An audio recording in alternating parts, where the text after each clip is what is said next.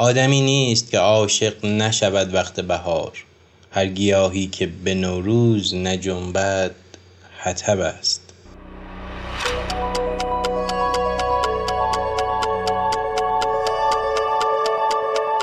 سلام، اینجا رادیو مهرازیه.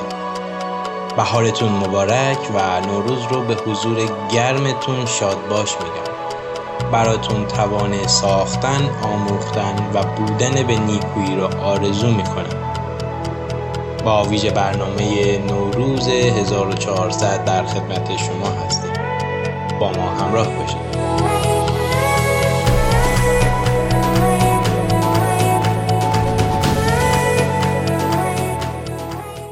معماری ابزاری برای ارتقاء زندگی است. آنا هرینگر.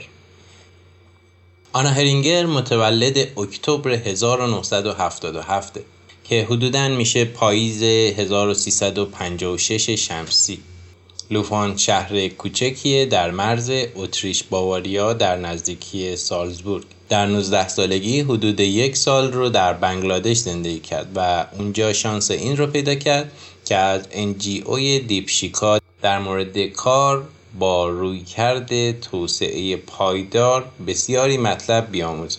درس مهم و اصلی که با تجربه کردن آموخت این بود که موفق ترین استراتژی در توسعه اعتماد کردن به منابع در دسترس و موجوده. به جای اینکه وابسته به سیستم های خارجی باشیم، میبایست با همین منابع بهترین ها رو ایجاد کنیم. هشت سال بعد در سال دو هزار و پنج هرینگر تلاش میکنه که این فلسفه رو به زمینه معماری منتقل کنه. برای آنا هرینگر معماری وسیله‌ای است برای ارتقاء زندگی. او به عنوان معمار دارای کرسی استاد افتخاری معماری خاک و فرهنگسازی و ارتقاء پایداری در یونسکو و بر استفاده از متریال طبیعی برای ساختن متمرکز است. وی از سال هزار و نهصد و نود و هفت حضور فعالی در افزایش مشارکت در بنگلادش داشت. هرینگر در سال دو هزار و پنج جایزه آقاخان را برای ساختن مدرسه متی دریافت می‌کند. او با همکاری مارتین راوچ شیوه طوفانگل به عنوان ترجمه کلی استورمینگ رو ارتقا داد. شیوهی که در دانشگاه‌های مختلفی از جمله ای تی اچ زوریخ یا یو پی مادرید و یا دانشگاه فنی مونیخ و جی اس آی هاروارد مشغول تدریس اونه. هرینگر افتخارات بسیاری رو کسب کرده، از جمله جایزه اوبل در سال دو هزار و بیست، جایزه جهانی معماری پایدار و جایزه معماری‌های نوظهور در سال‌های دو هزار و شش و دو هزار و هشت. کارهای او به طور گسترده‌ای چاپ شده و در موزه هنر مدرن نیویورک و موزه وی اند ای لندن و بینال ونیز و دیگر جاها به نمایش درآمده. در سال دو هزار و سیزده همراه آندرس لپیک و هوبرت کلامپنر مانیفست لوفن رو پایه‌گذاری کرد که طی اون دانشگاهیان و حرفه‌ای ها رو در همه جای زمین به همکاری برای تهیه و معرفی رهنمودها و دستورالعمل‌های فرهنگ طراحی انسانی ترغیب کرده.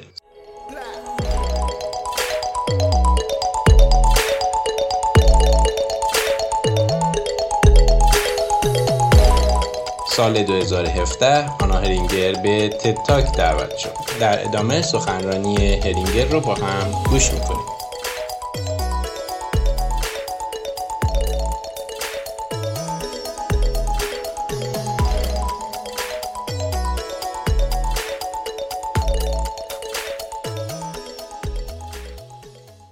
اواخر اکتبر در کوهستان‌های اتریش بود. با دانشجویان معماری از زوریخ در یک گردش علمی بودم. وقتی به دره عمیق رسیدیم، اونها رو این شکلی غافلگیر کردم که اونجا هیچ کلبه یا هتلی برای اقامت در شب و استراحت وجود نداشت. اشتباهی نشده بود. کاملا از روی عمد این کارو کرده بودم. چالش این بود که بتونیم پناهگاه خودمون رو با آنچه که میتونستیم پیدا کنیم بسازیم و همه ما زنده موندیم. سرد بود و واقعا دشوار. تجربه آموزنده و مهمی بود که بفهمیم طبیعت منابع زیادی رو به رایگان در اختیار ما قرار داده و ما میبایست از حسهامون استفاده کنیم تا اونها رو ببینیم و از خلاقیتمون استفاده کنیم تا از اونها بهره‌مند بشیم. خودم هم وضعیت مشابهی رو داشتم. سیزده سال پیش وقتی دانشجوی معماری بودم در یک روستای دورافتاده در بنگلادش به نام رادراپور رفتم و قصد داشتم به عنوان پروژه پایان نامه یک مدرسه طراحی کنم و بسازم. در نوزده سالگی در روستای دیپشیکها در بنگلادش زندگی می‌کردم و به عنوان داوطلب در یک مؤسسه مربوط به توسعه روستایی فعالیت می‌کردم. من از اونها یاد گرفتم که راه حل قابل تأمل و قابل اجرا برای توسعه پایدار اینه که به استعدادها و منابع خودمون اهمیت بدیم و از اونها استفاده کنیم و به عوامل خارجی متکی نباشیم. این چیزیه که سعی کردم به وسیله معماری در آینده انجام بدم. در مورد مصالح مناسب ساختمون مدرسه‌م نیاز نبود راه دوری برم. اونها دقیقاً زیر پام بودن. گل، خاک، سفال، هر چی که اسمشو میذارید و بامبو که همه جا رشد میکنه. در مناطق دوردست بنگلادش برق نیست، اما ما به اون هم نیاز نداشتیم چون انرژی انسانها رو داشتیم و از دیگر سو مردم بسیار شاد بودن که شغل دارن. ابزار هم مسئله خودش رو داشت، اما ما یه تعدادی گاو داشتیم که از اونها برای مخلوط کردن گل استفاده می‌کردیم. مواد ساخت مدرسه شامل حصیر، شن، بامبو بود و من به جز گروه کوچکی از مشاورانم مثل شریکم آیک روزواک و پسر عموم امانوئل که سبد می‌بافت همه کارها رو توسط ساکنین روستا انجام دادیم. بعد از شش ماه ساختمون سازی مدرسه متی ساخته شد. دیوارهای خشتی باربر که پایه مدرسه هستند و سازه های بزرگ بامبویی که نور رو به داخل میرسونند. یک کلاس درس در طبقه همکف که غارهایی به اون متصله. این غارها برای مطالعه، دور هم جمع شدن، برای کارهای فردی، مراقبه و بازی استفاده می شدن و کلاس دیگری در طبقه بالا. همه ما حداقل در کودکی گل بازی کردیم. حالا میتونید این احساس رو تصور کنید که یک پسر یا دختر بچه یا یک کارگر روزمزد بیسواد در حالی که در برابر مدرسه ایستاده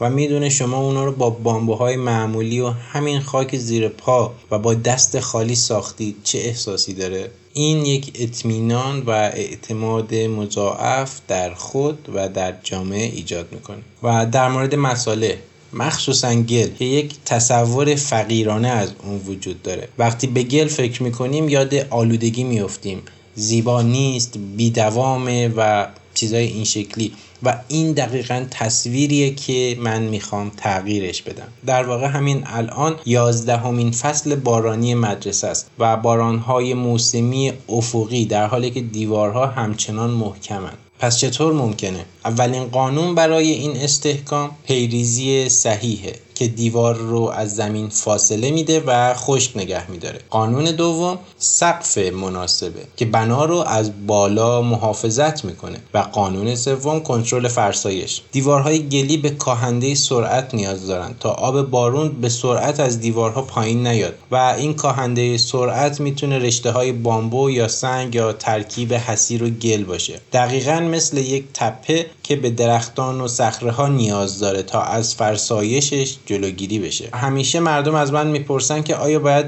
به گل سیمان اضافه کنیم و جواب خیره. هیچ تثبیت کننده‌ای نیاز نیست. هیچ پوششی روی دیوارها نیاز نیست. بجز در پی. این دیوارها بعد از ده فصل بارانی شاید کمی از تیزی لبه هاش کم شده باشه و کمی هم ترک داشته باشه و مهم اینه که اگر به تعمیر نیاز داشته باشن خیلی ساده است. کافیه که قسمت خراب رو بردارید، اون رو خیس کنید و دوباره سر جای خودش بذارید. به همون شکل اول برمیگرده و جالبتر اینجاست که اگر دیوار گلی رو نیاز نداشتیم میتونه به زمینی برگرده که از همونجا اومده یا به باغچه تبدیل شه یا بدون هیچ گونه افت کیفیت بازیافت بشه. هیچ ماده دیگری این شکلی نیست. به همین دلیله که گل از نظر عملکرد محیط زیستی فوق‌العاده است. حالا در مورد پایداری اقتصادی چطور؟ وقتی مدرسه رو می ساختیم من عملا در محوطه سازه زندگی می کردم و بعد از ظهر با کارگرها به بازار می رفتیم و می دیدم که چطور دارن پولشون رو هزینه می کنن. اونها از همسایه هاشون سبزیجات می خریدن، موهاشون رو کوتاه می کردن یا یه لباس نو از خیاط می گرفتن و این به خاطر این بود که بخش اصلی بودجه ساختمون صرف استاد کار می شد. مدرسه تنها یه ساختمون نبود بلکه به یک عاملی برای توسعه محلی تبدیل شده بود و این من رو بسیار خوشحال میکرد. اگه من مدرسه رو با سیمان و آهن طراحی میکردم این پول از اونجا خارج میشد و از دست این خانواده ها میرفت. وقتی صحبت از پایداری اقتصادی پروژه من میشه پرسش اصلی من اینه که چه کسی قراره سود کنه؟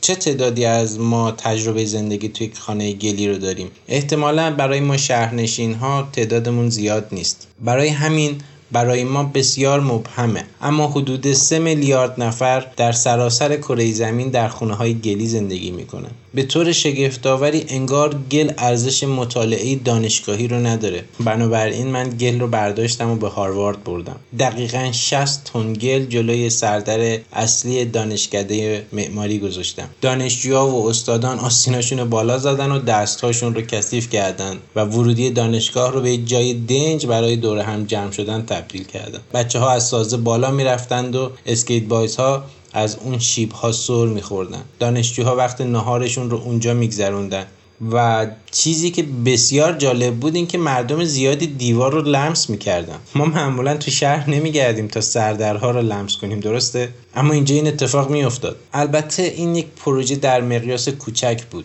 اما از لحاظ آگاهی رسانی و از نظر آموزش و پرورش به نقطه‌های حساس و دقیق در طب سوزنی شبیهه. در واقع در بیشتر کشورها سازه‌های گلی باربر دیگه اجازه ساخته شدن ندارن، هرچند که اونها سنتی هن و صدها سال دوام دارن. نه به خاطر اینکه مصالح اونها سسته، بلکه به خاطر اینکه هیچ معمار و مهندسی نیست که بدون چطوری باید با این مصالح کار کنه. بنابراین آموزش در تمام سطوح برای استادکاران، مهندسان و معماران به شدت مورد نیازه. پیشرفت فنی هم البته مهمه، مانند پیشسازی توسعه یافته که توسط همکارم مارتین راوچ انجام شده که یک هنرمند اتریشیه و تخصص سازه‌های گلیه. او فناوری‌هایی رو برای عناصر خاک کوبیده و برای پیش تولید قطعاتی با خاک کوبیده خلق کرده که شامل عایق‌بندی، گرمسازی، خنک‌سازی دیوار و انواع اتصالات برقیه که در ساختمان‌های چند طبقه قرار داده میشن و برای افزایش کمیت و سرعت فرآیند مهمه. مانند اتفاقی که در مرکز ریکولا هرب در سوئیس میفته. و در نهایت ما به پروژه‌های خوش ساختی نیاز داریم تا ثابت کنند میتونیم سازه‌ای با مصالح قدیمی رو با روشی نوین بسازیم. مسئله این نیست که یک ماده چقدر قدمت داره، مسئله توانایی خلاق ما در استفاده از اونه. برای مثال اینها سه مسافرخونه هستند که در روستای باوکسی چین که با شانگهای شش ساعت فاصله داره ساختم. ترکیب بیرونی اونها با بامبو بافته شده و هسته درونی از سنگ و خاک کوبیده است و این یک ماده ساختمانی سنتیه. حتی بخش‌های بزرگی از دیوار چین از خاک کوبیده ساخته شده، اما بتون جایگزین اون میشه و این روند خیلی هم سریع در حال وقوعه. تنها در دو سال پیش چین بیش از مصرف ایالات متحده در کل قرن بیستم از سیمان استفاده کرده و این روند جایگزینی مصالح ساختمانی طبیعی با مصالحی شده که انرژی بیشتری لازم دارند، انرژی زیادی مصرف میکنند و گاز سی او دو منتشر میکنند و به طور واضح در تغییرات آب و هوایی نقش دارن. ما این گزینه ها رو پیش رو داریم: گل، سنگ، چوب، بامبو، خاک، که همگی گزینه‌های قابل اجرایی برای اهداف مختلف هستند. برای مثال این ساختمان اداریه که ما برای شرکت الکترونیکی اومیکرون در اتریش ساختیم. گل نه تنها برای سیاره بلکه برای بدن انسان ها هم مفیده. با اینکه این ماده تکنولوژی کمی نیاز داره اما عملکردش بسیار پیشرفته است. دیوارهای گلی به وسیله تنظیم رطوبت طبیعی ابزارهای پیچیده رو در ساختمون ایمن نگه می‌دارن و این دیوار در خونه من دستگاه بخور خونه ماست. ما این شش تن گل داخل خونمون رو بسیار دوست داریم. نه فقط به خاطر سالم و با دوام بودنش، بلکه گرمایی کهنه در درون اون وجود داره که عمیقاً گیراست. رویای شخصی من ساخت یک آسمون خراش گلی دقیقاً در وسط منحتنه و این رویا زیاد دور از ذهن نیست. اگر شهر خشتی شبام در یمن رو ببینید، این شهر در قرن شانزده هم ساخته شده و بعد از پانصد سال هنوز پابرجاست. اتفاقی که سالها پیش امکان پذیر بوده امروز هم امکان پذیره. ما میتونیم تمام فوتوفنهای صنعتی خودمون رو در این مصالح سنتی به کار ببندیم تا نیازها و رویاهامون رو تحقق ببخشیم. پیرامون ما، درست زیر پای ما، مصالح ساختمانی طبیعی فوق‌العاده‌ای وجود داره.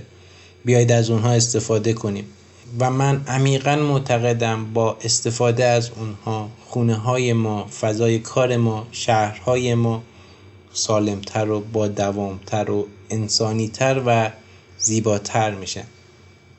سپاسگزارم. به پایان سخنرانی آنا هرینگر در برنامه تد تاک رسیدیم. امیدوارم که لذت برده باشید. تا برنامه بعدی، عقلتون سلیمان و دلتون مجنون باد. خدا نگهدار.